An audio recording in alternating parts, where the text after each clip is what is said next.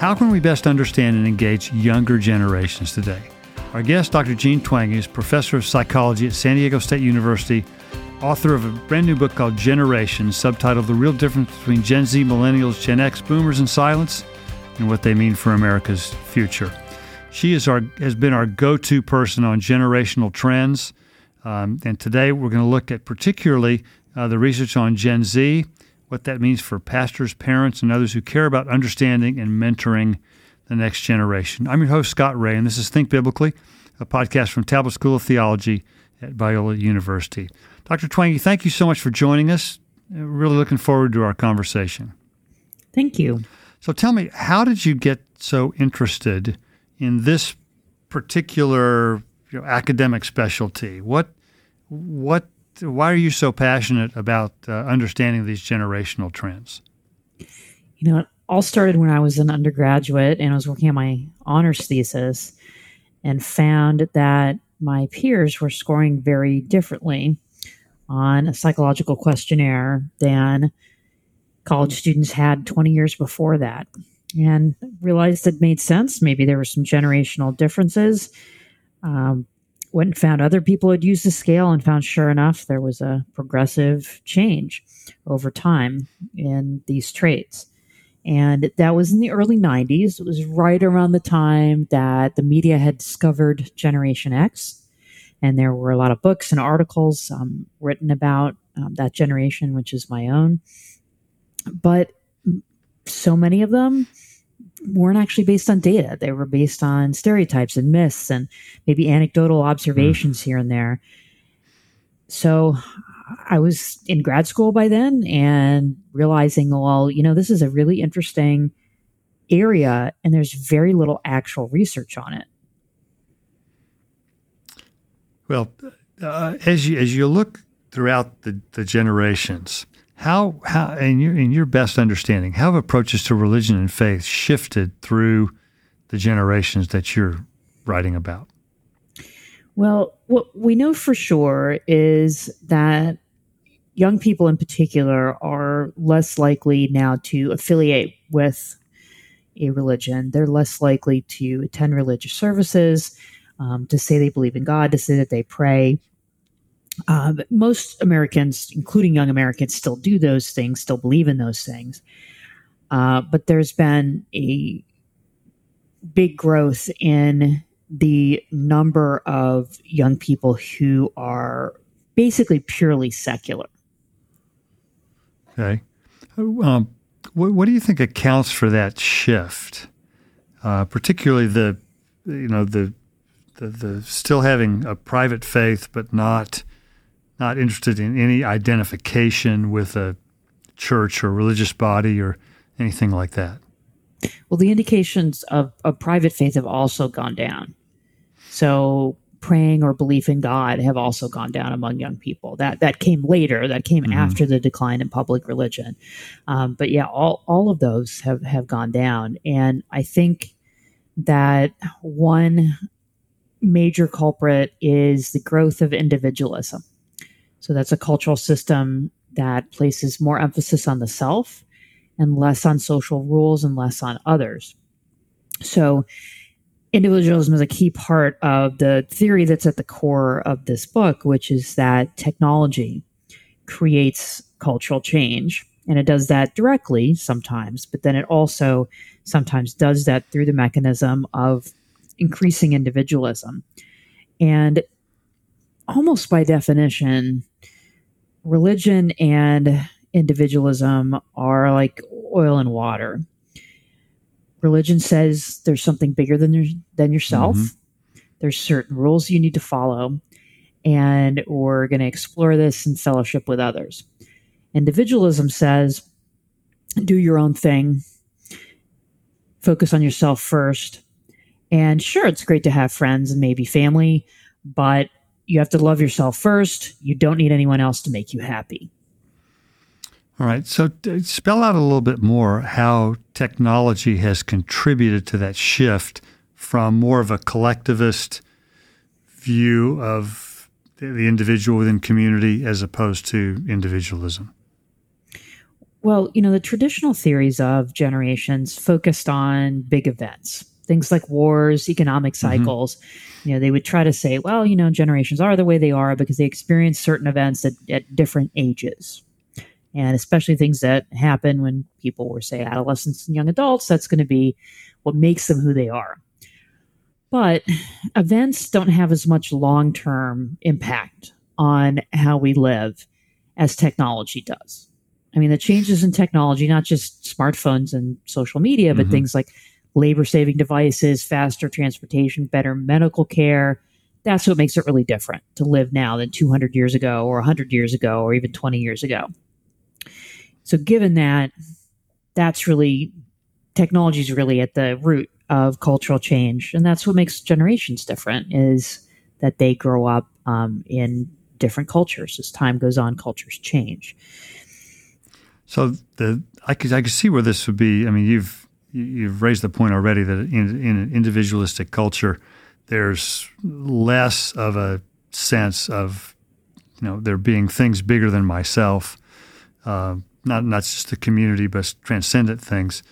Um, but what what kinds of challenges do you think that uh, this more individualistic culture will raise for religious institutions like churches, like Biola University, where I teach, um, especially if you anticipate the, this kind of individualism only increasing in the future? Well, I think there's there's both challenges and then I think some opportunities. So I think the opportunity is that even though teens spend a lot less time with each other face to face and a lot more time online, needing to be with other people and having those relationships with others is a human universal. And because of the way these things have shifted, there's a real d- desire and yearning for connecting with others. So I think that's that's the opportunity. The challenge is to counter or grapple with the in- individualism and how it doesn't tend to fit very well with religion. Um, to figure out if there might be a way to reconcile the two. And I, you know, I think there are some religious organizations that have have managed to do that. It sounds like you think that that's going to be an uphill climb for for religious groups in the future. I think it is, um, but I don't think the situation is at all hopeless. Primarily because we need each other and we need to find meaning in life, yeah, yeah. and neither one of those things is going to change. And religious organizations can address both those things. So, how how in general would you describe the faith of Gen Zers? Right. Well, um, there are definitely few, fewer, um, who are religious than in previous generations. And among those who are religious, um, they, you know, they vary. Of course, you know, there are some where their beliefs and their, um, you know, religious home probably doesn't look that different from maybe the way boomers experienced it. But many of their religious homes are going to be different. And when I say home, I'm I'm I'm meaning you know church mm-hmm, or right. synagogue or wherever right. they're wherever they're going. Um, you know, it's probably going to be more casual than it used to be. So that's one response of religious organizations um, to adapt to rising individualism. Individualism tends to promote things being less formal, more casual. Mm-hmm we certainly see that that change in uh, many religious institutions. Um, there's you know more of an emphasis on it being enjoyable. So often there's you know more music, and some of the music may be more modern than in, in past decades. So there's there's these adaptations um, that have happened over time that you know most generations are, are responding to, but you know Gen Z finds them um, you know, particularly appealing. How, how secular is Gen Z? in the way the way they think about life, their behavior? Well, they are pretty secular, um, but not all of them. I mean, this this is where we have to acknowledge that when we look at the the trends over time, we have to acknowledge that there's plenty of variation, you know, within the generation. And that is absolutely true when you look at the the shifts in um, in religion. So, um, you know, one example is if you look at um, teens. So, eighth graders, 10th graders, and 12th graders is where we have some of the best data in the big national surveys. And we have that um, back to 1976. So, you know, let's take the high school seniors, 12th graders. So they're 17, 18 years old. And, you know, back late 70s, early 80s, about 90% said they ever attended religious services, say in the last year. And in 2021, it was about 70%. So you notice it's still it's mm-hmm. still the majority You go to religious services sometimes. It's just there's that much bigger proportion. There's three times as many who never go. Mm-hmm. That, yeah, that's a, that's a significant shift.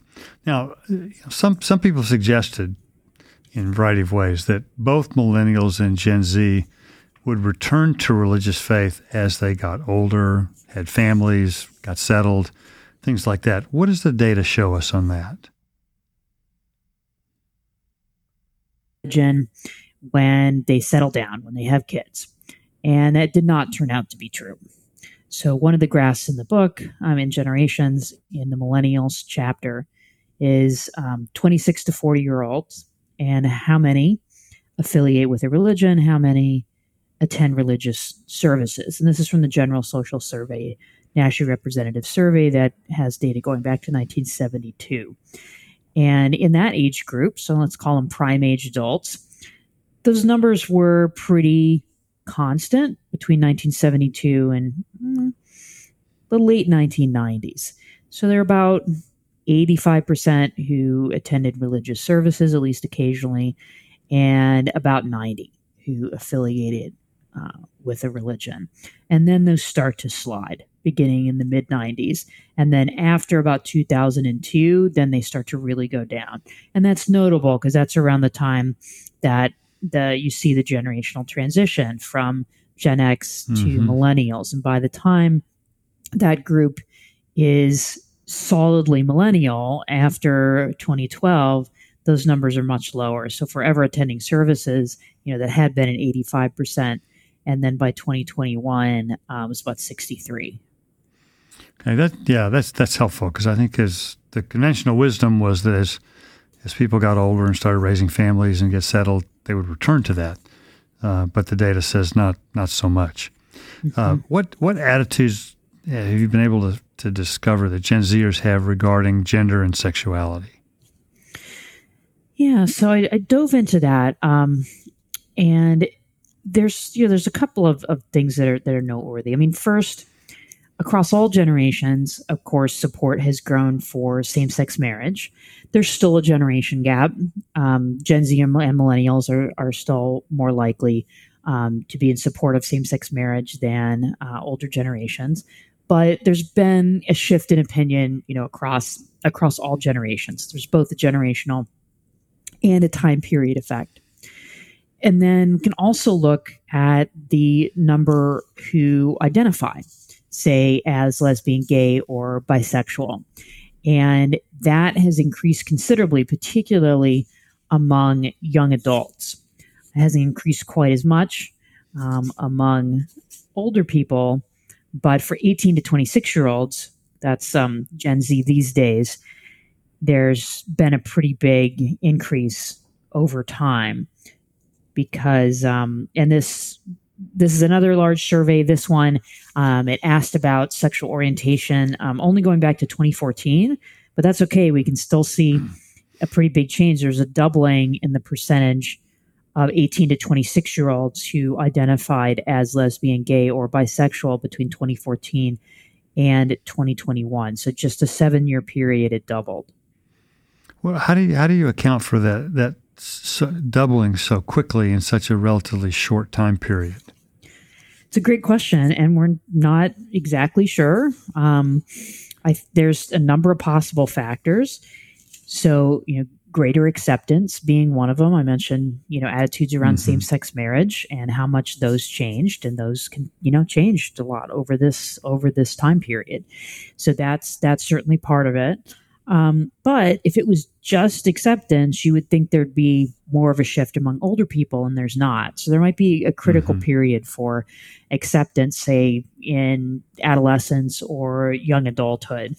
And that'd be typical of a lot of things where there's that's where the critical period is for identity and um, viewpoints and, and all kinds of things that happen at that age. And um, yeah, let me take this into the transgender discussion just for a moment. Uh, seems like there's been, you know, everything that I read has been this this explosion of um, particularly females among Gen Z uh, identifying as transgender than in previous generations. Does the data that you have reveal anything about why that's taken place, in particular with females?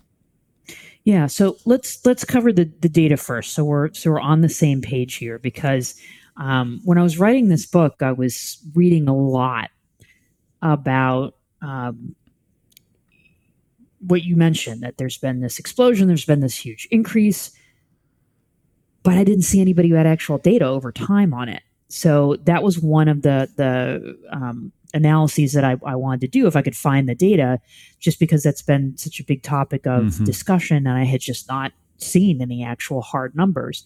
Uh, but I was able to find some that that same um, big survey that has been done um, that has these questions. I'm also started to ask about transgender identification in 2014.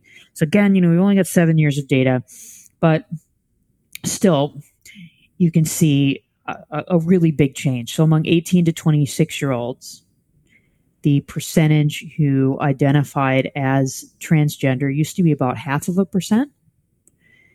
And then in 2021, it was almost two and a half percent. Hmm. So it more than quadrupled. Mm-hmm. And what's particularly striking about this graph in the book, it's figure 6.5 for anybody who managed to, uh, to get a hold of it, is that there's very little change among people ages 27 and older. So this change is really concentrated among among young adults. And it is true. We can see in this in the same survey, yes, that most of that change is among those um, identified female at birth. So that's where you're seeing more uh, more of the change. And you you could also see that in another survey among those who identify as non-binary. Um, that's also um, majority of those are are those um, who you know, began as female. So there is some data to you know to back up mm-hmm. um, some of this some of this discussion. Um, what is you know more mysterious, just like with with sexual orientation changing as well, is the why question, and greater acceptance certainly has to be considered. But you know the same question comes up: if it was just greater acceptance, then why would we see such a huge change for young adults and very little for those who are older? Mm-hmm. So it could be an interaction that, with greater acceptance, then more people may feel that they can identify as trans.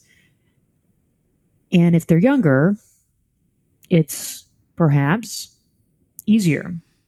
not probably not probably not never easy per se, yeah. but to maybe rejigger your life than it would be if you're older. That, that, that makes sense. I, I, appreciate you engaging in a little uh, in a little speculation on that because I think that that that's actually seems to me a very plausible explanation. Um, there's also wanted to, to, look at how Gen Z looks at marriage and mm-hmm. children. Uh, you mm-hmm. say in the book there's some early signs that Gen Z might not just postpone marriage, but not enter these relationships at all. Um, can you explain sort of what that means for the, the future of the family? Yeah, so that's that is what shows up in these big surveys. So, like the one of high school seniors is probably the most relevant here. That when they're asked about uh, marriage or even just you know committed relationships, in the last five to ten years, we see a lot more high school seniors saying, "I don't know if I want to do that." Um, you can see that with having children as well. The same thing. The percentage of high school seniors who say that they are likely to have kids was very high and very stable from 1976 until about 2012 or 2013. And then it started to decline. And that's especially striking because it means that that number stayed stable and high for millennials. And that's the childbearing group right now. And birth rates are very low. So they said they wanted kids in high school and then they didn't end up having kids. Gen Z isn't even saying they want kids when they're 18. Yeah, I wonder. I wonder what uh, what what the if if that trend continues, what the next generation might think about marriage and family and things like that. That uh, uh, at least on the surface, that doesn't seem to bode well for the future of the family certainly for the idea of um, two parents raising children together, that um, has certainly become less popular as an expectation and a choice among Gen Z. Would the notion of single parent, single parent by choice, uh, be something you might see that would take its place?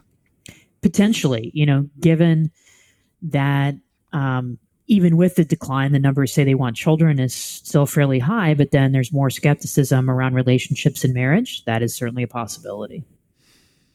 Yeah, this uh, this is fascinating stuff. Uh, now, it you know we hear a lot of discussion about mental health crises among Gen Z. Mm-hmm. How you know on a on a scale of one to 10, 10 being worst, how serious do you think this is? Uh, and what role, particularly, what role does social media play in mm-hmm. this? I think we're at a nine or 10. Um, really? When you look at the statistics. So, clinical level depression, so that really requires treatment that's very serious, that has doubled among teens. Uh, it's not 20% among teens. And this is a screening survey. We're not talking about people who go to a doctor's office mm-hmm. or get a mm-hmm. diagnosis. You know, it's not due to being more willing to admit or seek help or anything like that. Um, the suicide rate is at very, very high levels among teens.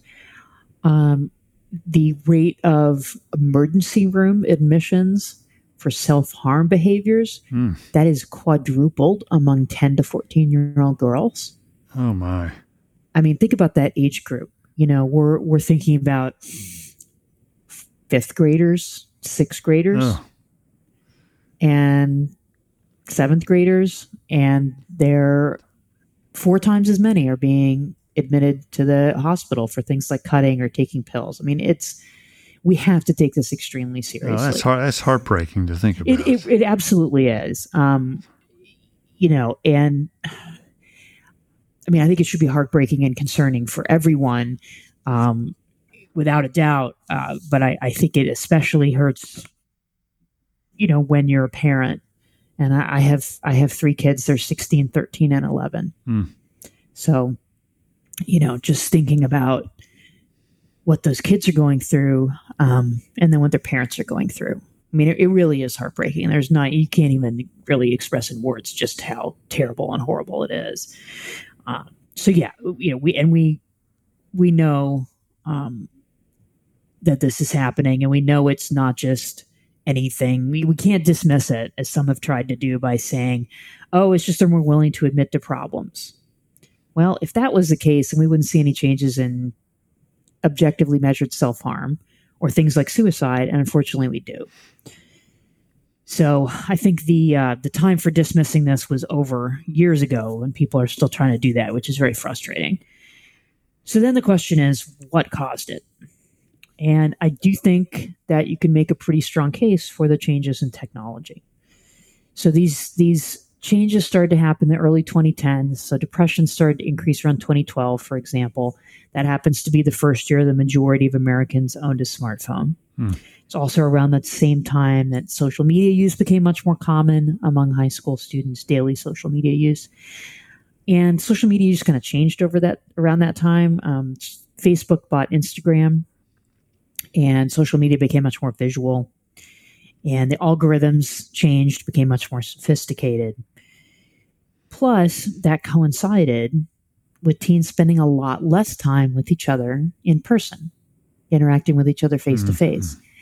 Teens also start to spend less time sleeping around that time. So you put that together, more time online, less time with friends in person, less time sleeping. Is it really that surprising that we got a big uptick in mental health issues? Because that's a terrible formula for mental yeah, health. That, sound, that sounds like a pretty toxic brew to me. Exactly.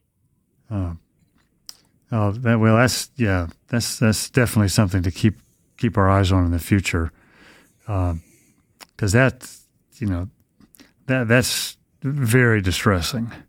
Um, yes. You know, and you know, my kids are a little older than yours, um, but if I had if I had middle school and high school age kids, that'd be the stuff that'd be keeping me up at night.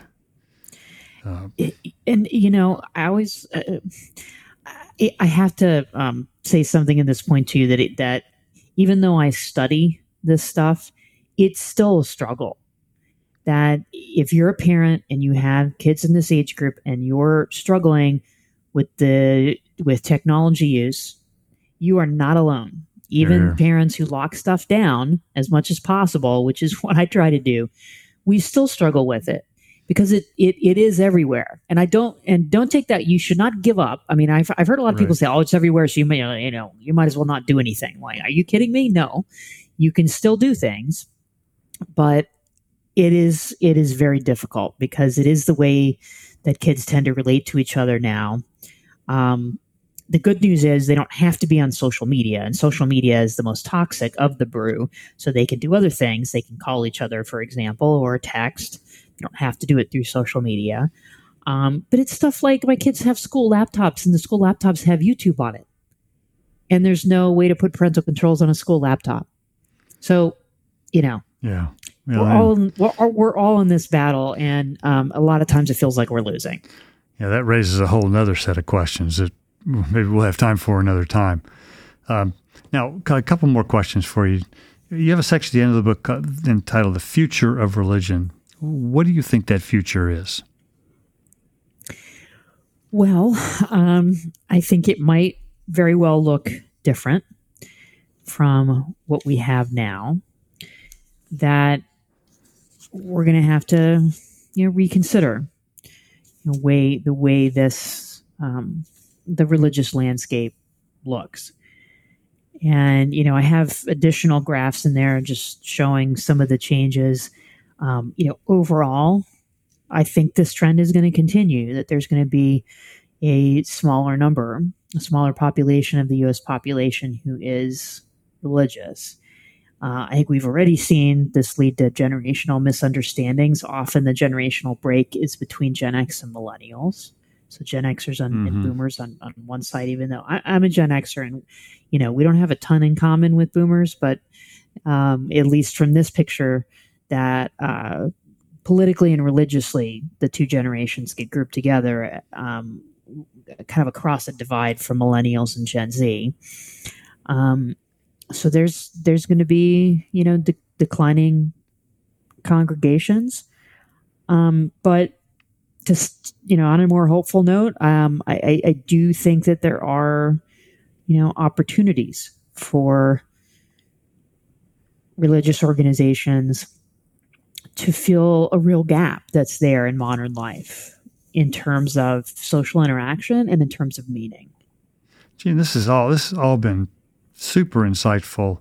So appreciate your work, and I want to commend to our listeners your book Generations, uh, Jean Twenge, uh, the real difference between Gen Z, Millennials, Gen X, Boomers, and Silents, and what they mean for America's future. Thanks so much for being with us. I really appreciate the just the, the insightful way you brought the data to bear on these generational shifts and what that means for culture, for religious life, uh, and for Christian institutions in general. Thank you. This has been an episode of the podcast Think Biblically Conversations on Faith and Culture. If you'd like to submit comments, ask questions, make suggestions on issues you'd like us to cover, or guests you'd like us to consider, you can email us at thinkbiblically at biola.edu. That's thinkbiblically at biola.edu. Enjoy today's conversation. Give us a rating on your podcast app and share it with a friend. Thanks so much for listening, and remember, think biblically about everything.